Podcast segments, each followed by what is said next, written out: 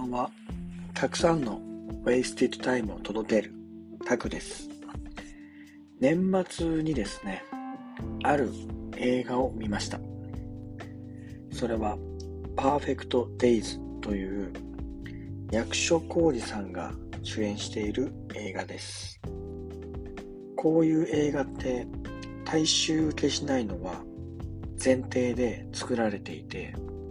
視聴者側に考えさせてくれるので僕は好きなんですよね。あとこの映画を理解できる人ってかっこいいなとも思います。なのでわからなかったとしてもこれいいよって人に勧めたくなる。この映画がわかることに美学も感じちゃうですよね。ちょっとそれを言い過ぎると八方美人に勘違いされちゃうかもしれないんですがそれとはまた違います。とにかく言葉が少ないんですよね。基本的に何気ない日常がメインなのでゆったりと流れている感じからこうふとした幸せを感じている様子が表情から垣間見えてですね。あの演技は秀逸ですね。木漏れ日とかが真髄になっていて説明文まで入ってきますからね。あと江本さんの10のうち2とかもじわじわ来る面白さで誰も知らない人にしつこく言って込まれたい気持ちにもなりました。映画ってあまり2回見ないんですけど見ると必ず気づきがあるんですよね。この映画も2回行ってみようかなとも考えています。このポッドキャストはゆったりと時間のある時にリラックスして聞いてほしい内容となっています。なので、倍速ではなく通常の速度で聞いてほしいのですが、家事をしながら流し聞きすることはもちろん大歓迎です。それこそ音声コンテンツの強みですからね。とは言っても、最近は倍速で聞く文化が当たり前となっていますので、遅すぎて聞きにくい方は速度を上げてお楽しみください。今回のお題は、樽を知る、乾きを知るについてです。皆さんは、樽を知る、乾きを知るについて意識して考えたことはありますか？少し思い返してみてください。樽を知るとは、現状に満足することを指します。現代は1000円以内でお腹いっぱいに食べれる世の中で日本という安全な国に生まれただけでとても幸運だなとかのことですね。最近は不景気で日本自体の魅力が低下しているかもしれませんが治安の悪い国や戦争が起こっている国もあることを考えると十分満足なのではないでしょうか。対して渇きを知るとは欲望や欲求が高いことを指します。例えば年収何千万円稼いでいたとしても自分より稼いでいる人を見てまだ足りないなとか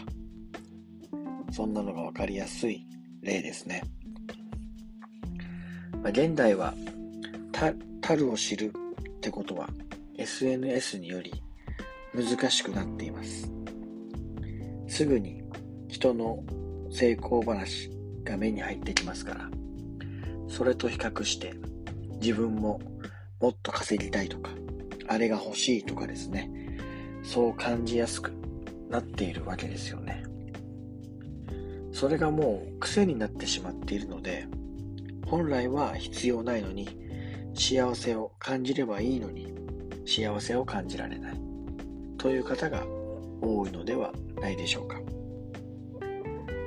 ただ、冒頭でもお話ししたパーフェクトデイズのように、樽を知ることが少しでも理解できれば、小さな幸せに気づくことができますよね。現実的なことを考えると、樽を知るものが難しいわけですよ。先ほど話したように SNS 時代ですからね。ただ、乾きを満たしきるのはとても難しいです。乾いている理由が、お金とか権力の場合は、努力だけでは難しい部分も多いし、努力量によっては体調を崩す人もいるわけですから。体調を崩したらなかなか立ち直れない人も多く、特に精神的な場合はダメージがすごいですからね。そうなるとマイナスの方が大きくなります。なので、自分がどの辺でバランスをとって生きていくのが心地よいかを自問自答しても有益な時間になると考えています。少し乾きすぎているから、樽を知る幸せも感じようか、どの辺の尺度がバランスいいかを考えるということですね。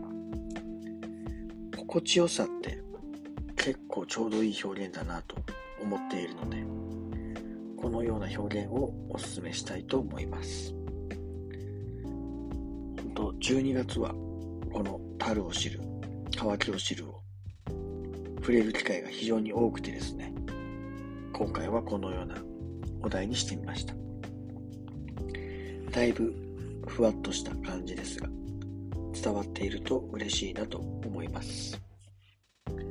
本日は以上になります。ぜひ皆さんも、樽を知る、乾きを知るについて思うことを教えていただけたらなと思います。コメント欄、または直接会ってランチでもしながら聞かせてください。ランチの件については3回目の本音を聞けるのは文章か会話かで伝えています。また私への質問や取り上げてほしいお題などもありましたらコメント欄や SNS でメッセージをお待ちしております。ではまた来週たくさんのウェイスティッドタイムを届けます。